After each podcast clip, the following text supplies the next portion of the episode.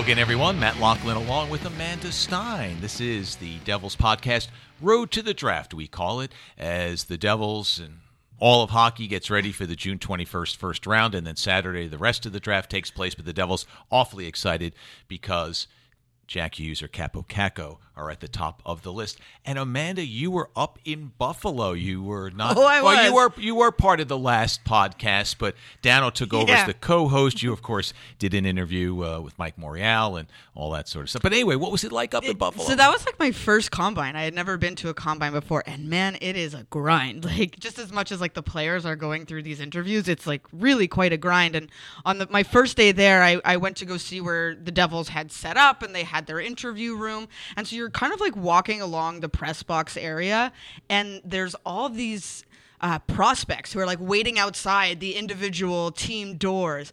And just like some of them are like fidgeting on their phones. Some of them are just like pacing up and down. It's just so funny to see how each different player is reacting to this moment that you know is a really big deal in their lives. So it was funny to see these kids because they're kids they're 18 years old um, just go through this grueling process. I mean so, some guys that i talked to said you know, they met with 27 teams over the span of two days.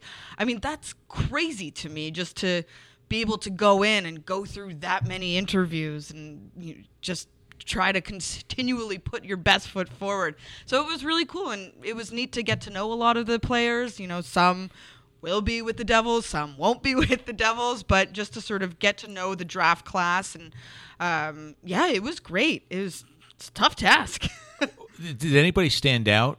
Somebody that maybe you met for the first time, or just somebody who was really thoughtful in his responses? Um, I really liked the defenseman from the U.S. national team or development program, Cam York. He was just a really astute young man. Obviously, I did get to ch- get the chance to talk with Jack Hughes, who is really you know quite spectacular in the way he handles all the pressure of potentially you know being a number one pick or top two he just guy. seems so chill, doesn't Yeah, he? he's just so relaxed. But a lot of his teammates, because there were, I think, 11 or 12 guys from the U- uh, U- U.S. National Development Program who were participating in the combine. And it was just interesting to see how they all kind of had this same demeanor about themselves, just going through the process, appreciating the process, but also you know knowing it's a big deal and there was i can't there was like a word oh so you would constantly ask the players like to talk about their teammates because that's a really good way to get to know other players is by asking their teammates and it's so funny everyone on that team would say like oh well that guy he's so goofy that guy he's so goofy i was like i'd never heard that word as much as i had in my life than when i was at the combine it was very cute it was a lot of fun Well, that's what fun. you get when you hang out with teenagers, Yeah, right? Oh, Uh, when you I think know. about like it. I was like, well, I can't be your mom, but I was like, getting up there, getting up there. Well, we have a very exciting show this week, and I'm thrilled anytime I get a Yeah. chance to spend some time with a Hall of Famer. But not Thank you, only Maddie. Thank yes, you. yes, and, and, and it never gets old, Amanda. But we also will share the microphone with a hockey Hall of Famer and also the president of HBSE, which is the company, the ownership, uh, Josh Harris, David Blitzer, uh, and their partners that oversee all of their sports empire. Uh, Hugh Weber joining us. So we're going to get hockey, we're going to get business, we're going to get some laughs. Well, we know all about uh, Marty Brodeur, of course, Hall of Famer, more wins than any other goaltender in NHL history, three time Stanley Cup winner, also a budding actor. As we know, any vehicle he rents needs to have room for the big cups, and also Marty only drafts goalies. But uh, Marty, we'll talk a little bit about the draft and whether the Devils will go with Jack Hughes or Kaapo Kakko, in your opinion. A little bit about your draft experiences, but I'm curious. How did the acting bug come about? Was, was this just a, a product of who you are and your prominence? Yeah, it's not really because I really want to follow a path to a uh, to be a comedian or an actor or anything. I think it's one of those things that uh, through my agency that, that take care of my stuff, they asked me, say, "Hey, would you like to do a, like a commercial for Enterprise?" I'm like, "Well, had no clue if it was going to be funny or what kind of commercials," and um, that's really how I started it. And I, I did one, and uh, I guess they liked it enough for me to do a second one, so it was good. It's been good. How That- long do those shoots take? I have to know. How long are you actually shooting that 30 second spot? So, well, so th- this is the this is the funny part. So I, I'm doing a uh, a French version, Okay. a Canadian English version, and an American version. Oh boy. So there's three different commercials plus tons of little stuff, uh, you know, around it. So it's about ten hours a day, and uh, it takes me two days. So twenty hours of uh, of getting pampered. I have my my own my own trailer, Nice. change of clothes and everything. Just like working here. yeah, Yeah, exactly. almost, almost. He wants to talk to you about that. Hugh. yeah. It's like, how about that trailer? I don't see it yet. I was talking about the 10 hour days. That's all. Well, my favorite line in all of that is they treat me like a Hall of Famer, which I, I am. I just the way you deliver it is is fantastic. You call it acting. He's not acting. That's just who he is. That's his That's it. party. Yeah. That's how he walks in in his new role. He walks into a meeting and goes, "I'm a Hall of Famer." but seriously, uh, talk a little bit about your role. It's not so much new anymore. Uh, what do you like about it, and, and what what's going on in terms of what we might see? Well, I think for me, just being back in New Jersey, I think early on was, was kind of was really excited, and now I'm kind of getting used to be back, and it's it's obviously nice to to be part of uh, this franchise uh, one, once again, and uh, obviously with, with my role is a lot different than what I'm used to for, from my past experiences with hockey. Uh, being a hockey player here in New Jersey, and you know, a little hockey department there in, in St. Louis, so to come back on the business side it's a huge learning curve, but it's it's been great. I think you and, and his group has been uh, really helpful uh, to help me out and, and kind of getting my feet wet a little bit and in certain circumstances that I'm not accustomed to. And uh, you know, so far it's, it's been great. Like what what would be a circumstance, say that you're not used to or weren't used to, and becoming more comfortable in? Well, I mean, there's tons of little different, you know, as far as just you know going through meetings and kind of understanding what people are talking about a little bit and, and kind of follow through uh, on certain things that are, are asked of, of me to do uh, certain things. Um, like I said, everything is pretty simple right now. I'm sure that as as we go along, uh, I'm gonna take on a little more, and uh, you know that's where it's gonna be the, the challenge to see if I, I was groomed the right way.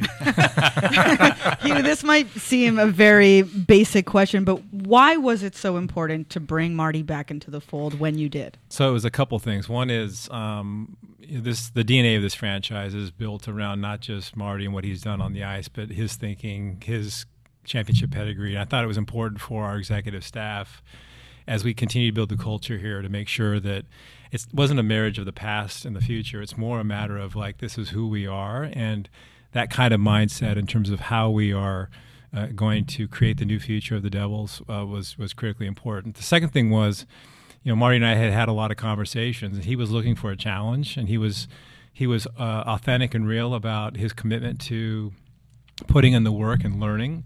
Uh, and, and humbling himself into maybe situations he hadn't been in before.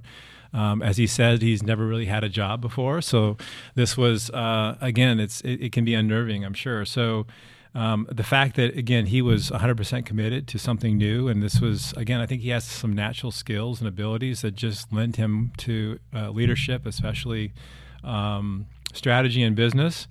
And the fact that again he's such an important part of the franchise made it a perfect marriage. Marty obviously talked about learning from you. What have you learned from working with Marty? I know it hasn't been that long, but certainly you're someone in my eyes who is constantly learning and, and grabbing things from different people. So, so Marty has got a, an incredible um, you know, standard for himself, but also for others. So he, he's not willing. He, he will never ask anybody to do anything he's not willing to do himself. And I think that that's uh, you know how he has approached people. Um, I've always been amazed by Marty that he is attentive and caring to every single person that stops him. Um, and I actually get frustrated when we're together. I'm like, come on, Marty, let's go. Like, we're going to be late for dinner. Come on, come on, Marty. And he stops. He's very, very patient. And so um, I think sometimes when we're doing our jobs and our work, we get lost in, you know, kind of the work that we have to get done and our efficiency and effectiveness and Marty has reminded me that no, this is really about our connection to our fans and what we actually do represent something much bigger. So um, he keeps me grounded in that way, and and um, so it's been a, a, great balance. Marty, where does that come from for you? Is that part of your upbringing? Where does that willingness and need to sort of connect like that? Well, yeah, a little bit. I think you know I grew up in, in a sports family. Uh, obviously, a lot of people know about my, my dad and my brother, mm-hmm. and and so for me, uh, those attention to detail was was uh, the details was really important, and and and I made it. You know, it's hard as a hockey player to do because you know you're you got to play hockey, you got to perform, and and my dad was always like, Marty, you got to be better. You got to be better. You got to make sure you say hi. Make sure you, you stop. You get you realize that you know your people are living dreams through you, and so you got to pay attention to that. And so when I retired, uh, now it's like I felt a little less threatened by people around me, Mm-hmm. and I think now like that relationship, it's just a lot easier. It comes a lot easier for me to be able to interact. But I always done it to a level that was probably bigger than everybody else. But it was never enough for my dad. so now I'm sure he's he's looking down and like, all right, finally Say, welcome to my life. Nothing Finally- is ever yeah. good enough for my dad. Yeah, I know. Finally, finally he gets it. Well, you did grow up in a sports family. Your dad, a noted photographer, not only a terrific athlete, uh, won a, an Olympic medal in goal for Canada, but also a renowned photographer for both the Montreal Canadiens and the Montreal Expos. Was there a player from either team, or maybe one from each, that he saw act that way? He said, "Listen, this guy's really good, but he's made time, and you should be like that." Conversely, was there somebody he said? He's a star, but don't ever act like him because what's behind the curtain is not really it's- pretty. So it's funny. Like I could never be Jean Béliveau to his eyes. So Yeah, that was the yeah. ultimate, you know, the ultimate gentleman, the like the the perfect athlete. Yeah. Uh, he, I thought like for him it was like Gary Carter. That's that's a guy in, in kid. for the, yeah for the Expos that uh, that I feel as closest as far as personality wise to him. Um, and obviously the other guys, I mean, I can't pinpoint, but it's funny because my dad did what he did. Uh, he he had a lot of in- interaction with the players, and he would come in sometimes. He would be late for dinner, and he would he would come in and he would say, "Sorry, you know, this guy like."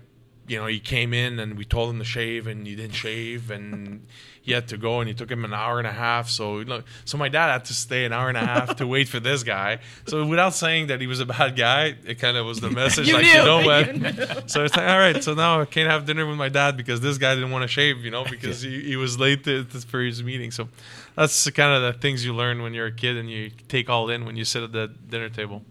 This is the Road to the Draft podcast. Matt Loughlin, along with Amanda Stein. Our guests are Hugh Weber and Marty Brodeur. Uh, I mentioned earlier we're moving ever closer to June 21st. Everyone's excited about it, and understandably so. It seems to have taken forever to get here, but it's one day at a time. Hugh, just what did it mean uh, to get that first pick? And as you interact with Ray, or maybe you just leave Ray Shero and his staff alone, like what what's it all about on the business side, personal side, hockey side? Yeah, so uh, you know, people I think sh- you know think about the draft as a weekend event, and it's actually a marathon, and that you're just showing up for the last 200 yards when you tune in. Um, there's a tremendous amount of work that our scouts do all year round. Travel, the, the air miles that are put in, the hours, uh, the time away from family. To Marty's point, uh, to get to the fact you've got good intelligence about, about these players. So, what is my role in all this? So, if you actually go back, um, you know, last season.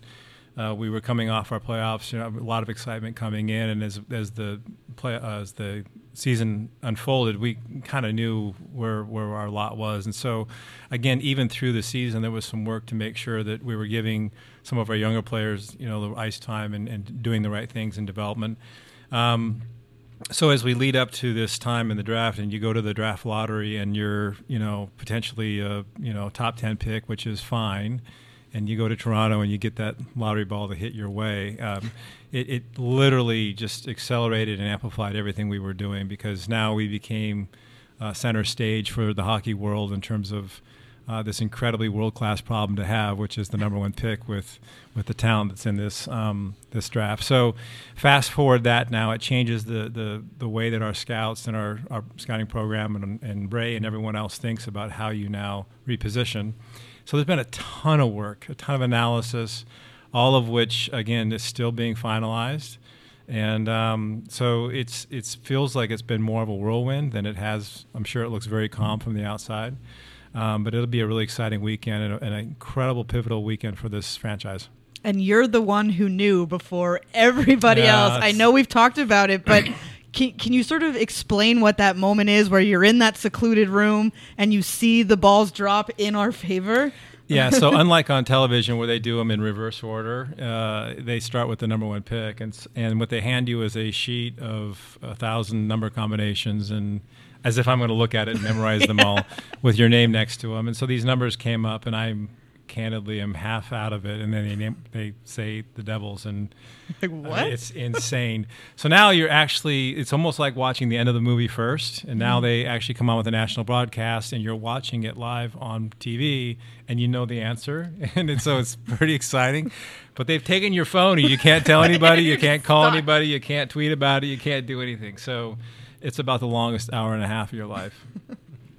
and then the announcement is made. Then you can't tell everybody. And did, did, you, did you have to fight the the feeling because you're with other Yeah. representatives? there of- were some pretty disappointed people Yeah, in that yeah, room. yeah, yeah, yeah. people who had thought they would have a pretty good chance at the number one pick, and especially this draft where there was a lot of, you know, um, you know, information out about who would be potentially available, and so yeah, you you have a tempered response that you are full of excitement, but you don't want to rub it in anybody else's face Yeah, out it- of respect. It's kind of like the handshake at the end of a Stanley Cup playoff. Like you're bubbling inside, but you're like, sorry, sorry. Good, se- good series, good series. And you're like, yeah, we won. Uh, How has it affected a business? I imagine there's much more interest. It's part of, it's just another notch in the belt, so to speak. I mean, so much work's been done to this point, but I imagine it's increased interest on that side. Yeah, so the work that we're doing, that Ray's doing and his team to, uh, you know, set the the culture and build the the talent that's going to come up through this this system, the identity that John Hynes talks about, the culture that he's been able to maintain, that's been percolating and brewing for a long time, and I think our fans are appreciative of that. They see what we're doing. It's not like this is just a, a one shot. Wow, we got the number draft pick. Isn't that interesting? So I, I think that people have the context that this is something that's going to fit into a bigger picture, and so um, you know, fans initially right off the bat, ticket sales went up. I think we're you know the top five or six in the league right now in new ticket sales, um, and that's all great. But I think it, it, it's part of a larger narrative. Is my point that a few other things, a few other players that might have been drafted in the last couple years, um, we are hopeful that can also be contributors next year. And so now it's not just one player making an impact. As you know, in hockey, it's pretty difficult, but you've got a collection of players that are potentially creating a new path for us. No question. We've had a chance to uh, appear in certain events in front of season ticket members, and they ask questions. We talk about, or you and or Kenny Daneyko or whomever uh, is part of the uh, dais that night, talk about what's going on. But you had an interesting response most recently or, or maybe you just it wasn't even to a question you just pointed out about John Hynes Right. and and the corporate philosophy not only about hiring the best and sticking with them but I thought it spoke not only about the respect that you have for John Hynes and the organization does but really what the organization's philosophy is about hiring the best and I'm just wondering if you can share Yeah, that here. so so it starts with Josh Harris and David Blitzer, who in their their their business lives have had a pretty uh, predictable formula for success, which is you hire amazing people, you give them resources, and you get out of their way and let them do their jobs. And even when things might not, you know, in a short term trend the right way, if you've had those three things in place, you use the, that that patience is an arbitrage that will, you know, that's why John was. Um, you know, we, we extended John's contract this year. That's why we, you know, we extended Ray's contract. When many teams might look at a patch like this and say, "Oh, we took a step backwards. We need a change," and we think that kind of continuity uh, is how you build long-term sustained sustained success, both on and off the the, the ice. And so I think. Um, you know, if you look at uh, what John was able to do this particular year, good coaches can coach good teams for, for sure. But when teams struggle and you see him hold the culture and accountability and, you know, the kind of effort that you saw our players push, even when things necessarily weren't pushing for something substantial, and that's the presence that John Hynes has. He's a uh, he's a developer of talent, but he's also someone who's highly committed to um, continue to learn himself. Um, and we saw that in, in the World Championships this year as well. Those opportunities he puts himself in, and so that's the type of people we try to align with. Marty, for you, having been a player and now being on the business side of things, was there something that surprised you that you didn't know kind of happened behind the scenes? Because we talk about the culture and all that, but I imagine when you're a player, you're just in that zone, you're in the locker room, and you don't really think about all the other external parts of the organization. Yeah, it's it's a big learning curve. Like regardless if you're you, you go into the hockey operations side, like as a player, you don't know what these guys are going through. Like you barely know how much your coaches are really working. Yeah. You know, what I mean, a coach works or spend more time at the ring than a player. So that's why I never wanted to be a coach. so you skipped right over the coaching part. Right to the executive suite. you always were among the smartest in the room, that's for sure. but a lot of things like that that you don't realize as a player because you're so focused on on, on performing and, and doing the right thing for for your team and yourself and your family. You know, time you whenever you have time off, you're making sure you're spending with your family. Um, but when you're on the operation side or on the business side, there's a lot of stuff, you know, and, and, obviously the business side is a little different because the the winning and losing doesn't affect you as much. Right. Uh, obviously, with the hockey operation, if you're close, it, it it does affect you but sometimes you're going to go work and you're not going to be present to see the mood. Mm-hmm. and that's what the big adjustment when you retire it's that feeling that that that you have that you're competitive you win everybody's happy you lose you kind of keep people accountable. So that's kind of the adjustment when you kind of leave the game a little bit and you and you move on to a different role in hockey. It changes uh, with the positions that you, you, you take on a little bit but you still have um, the attachment to the team, and that's what mm-hmm. to me it means a lot to be back because you're still now. For four years, I couldn't really care much about the Devils. Not not that I didn't care about them, but I was working for the Blues. Now it's like it, I couldn't care less what's going on with the Blues, and they're probably going to win the Stanley Cup. and you know, back back forward or whatever, go backwards a year, and I would have been so stressed right now. I, I, would be in Boston right now, you know, just going crazy. So now I'm just saying, hanging out. It's yeah. good doing podcast with you guys. yeah. much, much easier. Yeah, exactly. yeah, much easier to do that. For sure. But you must have some sense, even though this is your focus now, like there's a little party yeah. there. You, you, you have to be happy for Doug Armstrong and the guys and what they've done, or no? Have you been able to cut the cord entirely? Well, I cut the cord pretty good, but I'm I'm excited. I'm excited for them because I know how hard they work. Yeah. I think yeah. the the people around Doug and Doug himself, I think, put a lot of pressure into building a successful franchise. I think the, their ownership has done a lot of different things, and they've tried a lot of different avenues to to win a Stanley Cup. You know, they've never won a Stanley Cup in that town. You know, and they they they're going crazy. Like I said, it wasn't hard. It was pretty hard when July first they had to belly up seven point five million dollars for Ryan O'Reilly. Mm-hmm. Like the ownership, they made commitment in winning, and now you know they're two games away from from meeting their goal. So it's you got to be happy for them, you know. But at the end of the day, it won't change my life. I much. hear you. and and obviously, for those who are listening, we are recording this the morning of Game Five, but it's been a heck of a series, no question. So, uh, draft stories. 1990, you were selected by the New Jersey Devils. What do you remember about that draft? Well, uh, I traveled across the country from Quebec all the way to Vancouver with my dad. Is that the first time you were in Vancouver? Uh, yeah, I've been to Calgary a few times, but I've never been all the way to Vancouver. Um, so my agent brought me in uh, with my dad and spent we were there probably four days before the draft. Got a lot of meetings. There was only 21 teams, so it was not too long to go through every team compared to now. I was going to say now some kids that we uh, interviewed at the combine, yeah. they're like, "Oh, I went through 31 interviews." I was like, "Yeah, oh yeah." you didn't have that lot, option. lot different, and we didn't have a combine. Thank God. we, uh, you know, we we had uh, individual tests. So I would go to, to the Nordiques and mm-hmm. have my own test there. Go to Devils, I have my own test there. So it's a little different the way they, they did it. Um, but it was it was a great it was a great week. I was with uh, probably four or five guys that my agent brought in, and I was supposed to get drafted. I was ranked 30th overall out of 21 teams, so I thought I was going to go in the second round. Um, I was the second goalie, uh, just behind Trevor Kidd, and I just sat there and not really nervous because I didn't think I was going to draft in the first round, and my name. Well, there was a trade that happened. It kind of triggered a little bit my mind because the Devils kind of moved up a little higher than they were. And I said, oh, maybe that's because they want to pick me there. And obviously it happened. So it's pretty cool. What did you know of New Jersey? You know, like you get picked and then you're like, I have to uproot my, my life. I'm going somewhere else. I'm going to a different country. And yeah, well, I didn't, I didn't know much about New Jersey. I, I barely knew it was around New York City. like seriously, like, you and uh, Ken Daneyko share that experience. Yeah, it's he, like he I, I really had no clue, and it's my agent's like, it's good. It's in American dollars. You know, so uh, it's one of those things that, that I didn't really care where I was going to get drafted. Obviously, when you're French Canadian, your dream is to get Yeah. drafted the, the, by the Montreal Canadiens. They they passed me, so I knew I was not going to get drafted by them. Uh, but it was a great. Uh, it was when I I got to meet uh, a lot of the staff before because they interviewed me a lot during the season. Uh, Marshall Johnston was part of it. David Conte was part of it. Claude Carrier was part of it. Uh, Warren Strelow was the goalie coach at the time for the Devils, and I guess Lou gave him a mandate to go see Trevor Kidd, spend a week in, in Brandon, Manitoba, and spend a week in, in St. Hyacinthe where I played junior hockey. And he must must have liked me better than Trevor because they, they made that move.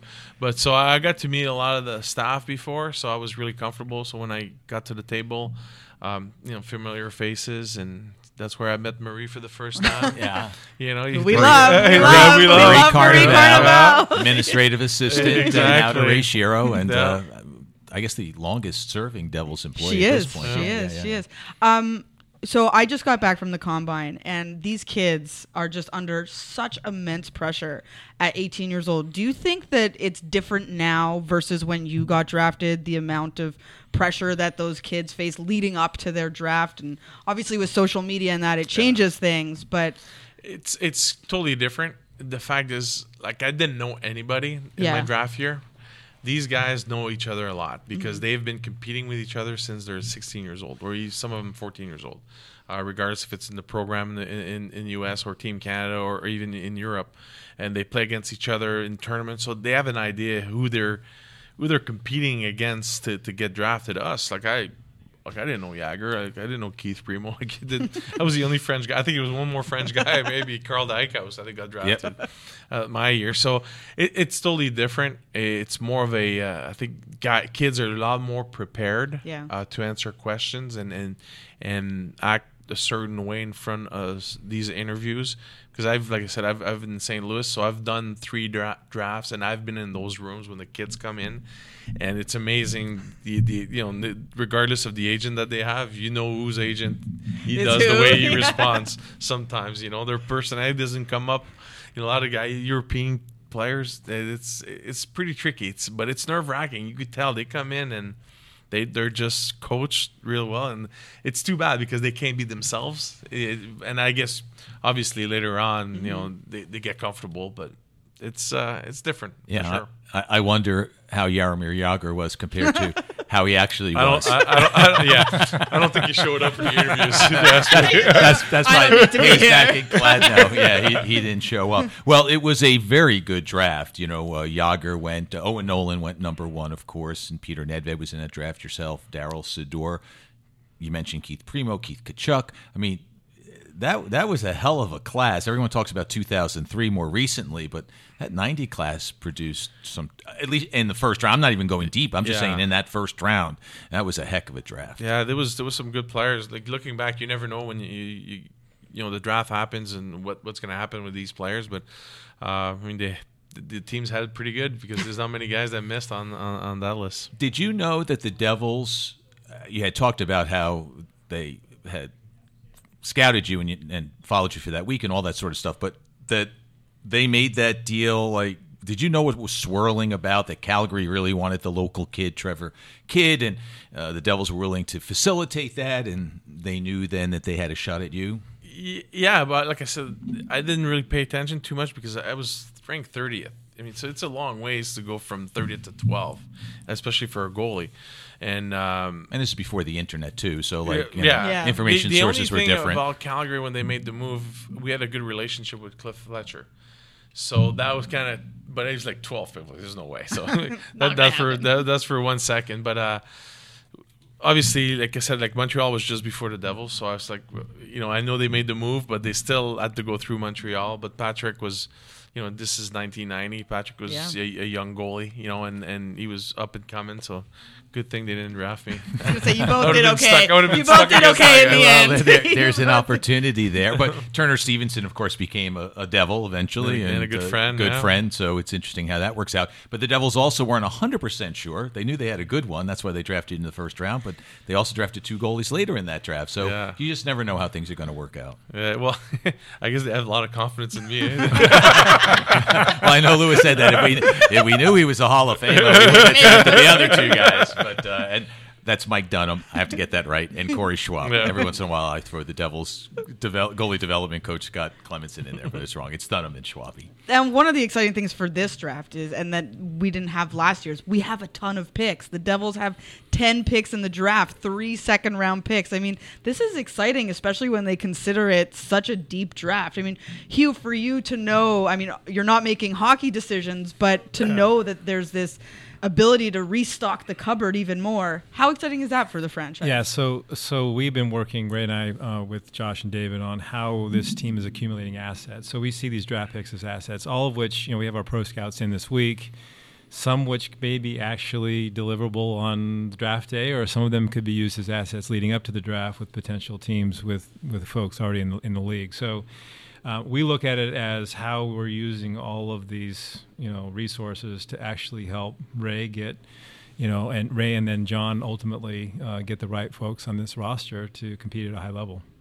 What kind of questions does ownership ask? Do you ask? Uh, how detailed does it get into the players themselves, or is it more you guys know that, but here's what our philosophy is? How does it fit into what we're trying to do here? So what's what's fascinating uh, about Josh and David is these are guys that are are looking at lots of different businesses uh, at a really high volume at a pretty voracious velocity. So they have the ability to, to take in a lot of information. So it's not so much that tell me about this specific player, but tell me how you're thinking about this particular pick, or tell me how you're thinking about optionality of what you would do if somebody you really wanted was available and how would you maybe what kind of resources would you use to get them? And so it's it's more about how we're positioning and thinking through. So how the sausage is made they're really interesting interested in how that comes together. And of course as you said they trust ray and, and john and the, and the folks that, that assess talent to say yeah that's that's a special that's that's a higher value than we would uh, put on this other thing. So um, but in, at that level incredibly engaged. Mm. Uh, Ray and I meet with them uh, quite often, and they are uh, curious and insightful, and um, and it's the kind of uh, partners you want to have, candidly. And accountability is a word that they use often. I mean, they're just not giving you free rein to do what you yeah, think is and- right. And, and, by the way, you know, I've, I've worked for you know different folks that have invested in teams and, and and been in that position before, and some of them really do fancy themselves as experts, and they, they don't necessarily fancy themselves as experts, whether it's ticket sales or sponsorship or entertainment or hockey players. It, they are they have this same process and curiosity that they again push us to get to, and so. Um, to me, it's it's it's it's it's energizing, inspiring to be able to partner with people who are going to, as you said, hold us accountable, but also make us think differently. There's things that we walk to work every day that are assumptions and biases that we just commonly have, and sometimes they'll ask a question, you're like, huh, you know what? I didn't think of it that way, and you're right, I should. You know, Hugh, where did you start? Like, what brought you to where I'm? It might be a long. It all began. It all be- no, but do you know how old I am? no, just I don't, and I wouldn't even venture a guess. I'm good. I'm good. But how did you get to this position where you are right now? Um, I've worked in sports for you know a couple decades, so it's it's it's. Um, I've learned over time to make the quick answer. Uh, working with good people on complicated problems and and is is where I really feel my most uh, my best self. And so when Josh and David, whom I had known through the NBA in the past, um, uh, decided to make the investment to buy the Devils six years ago, um, and knowing that the history and tradition of the Devils is, is being tremendous, and yet also understanding being in pro sports the challenges that the, that the New Jersey market sometimes can be, not just for hockey but for basketball. And and and so to me it was a combination of great people, Josh and David, Scott O'Neill, CEO, and a really interesting time for this franchise to be able to, you know, kind of uh, help lead it in a certain way. Got me to this chair today. What makes it unique to work in hockey? Because you've worked in other leagues. What is unique about the hockey world? Yeah, I get asked a, a lot about how what do you like better, what sport, and I, I would say what I uh, I love about ho- the culture of hockey is uh, it, it, it has been amazing to be a part of. Um, I think that the, the the aspect that you have your superstars like Marty who are like identify themselves as part of a group, as a Mm-hmm. part of, as opposed to the individual who's making things happen. And not every, not every league is that way. Not every, and, and, and that's just natural. That's just, it's just different. Um, but that is a philosophy that it goes from the GMs to the coaches to the everyone on staff. It's a family, and you know that. It's not all that always that way in every league. And I would say other leagues have other benefits. You know that it's more of a show, it's more entertaining, it's more whatever. Um, but but but regardless, being a, a part of this family and being you know kind of accepted into hockey, which again I think. I think I naturally share many of the values and mindsets. Um, I, I think as a team member first, and so it was a kind of a really easy transition for me. That being said, and Gary Bettman has done a magnificent job of expanding the footprint of the National Hockey League, not only throughout North America, but around the world. And too often he does not get credit uh, from the fans, particularly. Like they want that old school thought. And listen, what he has done for this league. I think it just becomes cannot be sport to boo him. I, Yeah, I- well, you I think know when, when he gets I on the think- stage at the draft, that's the first thing that And happens. I think he looks forward to it in some takes it way. in good stride. And he, He has a good. He's like a couple I think it's- zingers it- that he throws out too. No, he did go to the Hall of Fame with Marty. I will say that. Yeah, exactly. uh, but what I bring up is this can be viewed as a traditionalist sport. You talked about the family atmosphere in other sports, a little more about the entertainment. Do you think, is there talk among your fellow Right. executives around the league that this league needs a little bit more of that pizzazz? I think we're seeing it a little bit. And how do you fight against the old view that no, this is hockey, this is how you do it, this is how Gordie Howe did it, this is how Wayne Gretzky did it, this is how Marty Brodeur did it, and this is how you're going to do it, Nico Hischier. So I think there's a marriage between the two. I think that what you're describing is how the superstars that have built the NHL to be what it is. Um, I think that the values and how they they value their, their teammates and how they work together and and and the the um, respect they have for the game is something that every kid every it's entertaining. It's something that everybody would want to be associated with. I think there's a number of things that are happening in our our social world that are actually perfect for hockey. So i would say that it's not a matter of more sizzle or more entertainment. It's the fact that i think fans want to be personally engaged with the personalities with the people who actually they admire for what they can do with their skills. And so with social media and with uh, players taking on their personalities in different ways, whether it's commercials for you know rent a cars or if it's um, if it's you know you see what the NHL is doing in some of their their recent footage of of how they're featuring the personalities of these guys. I think that coupled with the fact you have a fast sport that is you know doesn't have a lot of timeouts and interruptions um, it's better live you know and so all of those things for the generation z and the millennials like it's perfect you know so hockey is incredibly well positioned um, as interesting content for the generations coming and I don't, I don't think you need to jump toward that by sacrificing all the values and things that made hockey so great Yeah, I didn't think it was either or necessarily, Yeah. but you know, push the envelope a little bit. It's such a great sport. We should let more and more people in and let them know all about it. So let's get to the important stuff. That's it's the Road to the Draft podcast. Almost there. Oh yeah, exactly. Almost there. We saved the best for last. So, your thoughts on who will go number one, Marty, and what do you like about the candidates? There are two of them. You know, what, Putting you on the spot what, there. What am I, what, you know, what am I, uh, you know, what am I hiding from anybody? We Next know- question. Yeah, yeah, yeah. Yeah, exactly. You, you know, it, it, it, it's a tough one. Obviously, uh, Jack Hughes is uh, the most popular pick from, from everybody that I've heard around the league or walking around fans here, and everybody's like, you guys gonna pick Jack Hughes. like I don't know who we're gonna pick. Uh, I could just kind of evaluate both players and just kind of give you my, my two cents on it. I think Jack, for me, I've seen him when he was uh, a year younger than, than he is now. So, and I saw him play against older players at that time, and he wowed me. I think his skill, the way he, he skates, uh, the way he glides on the ice, uh, his hockey skill, is how competitive he is. Um, got to know his dad a little bit through through his agent uh, about a year ago. Now, you know, fast forward to now, saw what he did at the World Under 18, uh, breaking all kind of records and stuff himself. To go to the you know the the men's world, uh, that's not something that's easy at that age, especially on Nor- North American teams compared to European teams, is so different. So I'm going back to Kakko now soon. Uh, but I, I feel that you know he's he's going to be an impactful player. Obviously, his size could be something that that makes a big difference when you start comparing Kakko to him. Uh, I think Kakko. I've never seen him play until the World, and it was he's pretty good. Yeah, he- he was pretty good too. So. Uh, that's why I don't make that decision. Yeah. That's why somebody's paying, getting paid the big bucks to make it.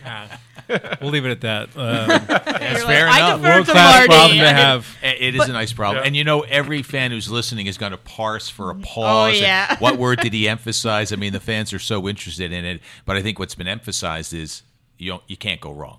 Both are, both are really good kids. Exactly. And, and what is it like knowing that you know right across the river is where the other guy is going to go? Because there's such a rivalry between the two teams. This is just going to add a whole other element from your perspective, Hugh. Like, how do you feel about that? Obviously, you don't want your competitors to get better, but it's going to happen. Yeah, so I think that there's a, a narrative setting up that that'll perhaps go through these guys' careers. I mean, right? Because if this, let's be honest, if the Anaheim Ducks had the second pick, it would not be Yeah. the same maybe level of of um, I don't know drama that's behind behind this first choice. So, but I would say generally, like I, I think both both markets are great. I think it's going to actually help us as a business because everyone loves a good story, and and as as we said, we're going to have an improved team regardless.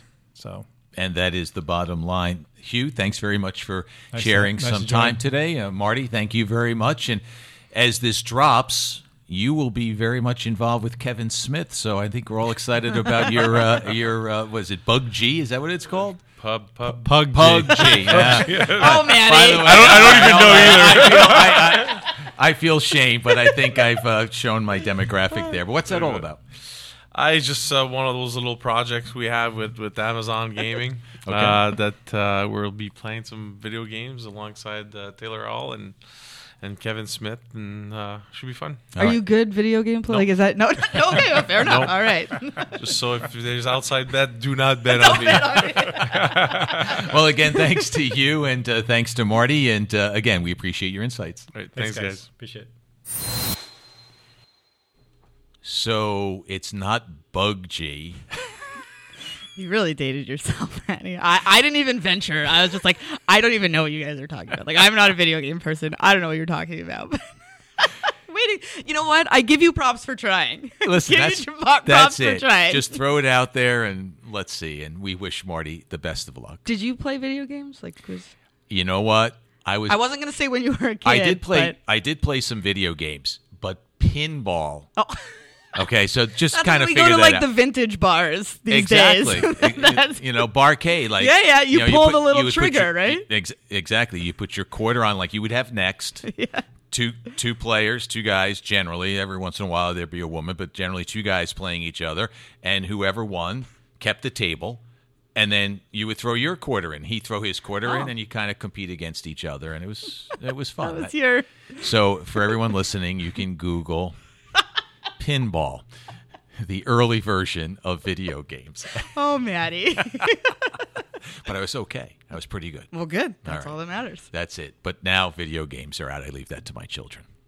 Anyway, that'll do it for this week's show. You, you had fun? I did. I did. Always so much fun to chat with these guys, and it's so nice just to you know sit around a table, share stories like that, and they're just they're just so much fun. Yeah, It's like- absolutely. Totally enjoyable. Thanks for listening, everyone. We'll see you next week. Bye bye.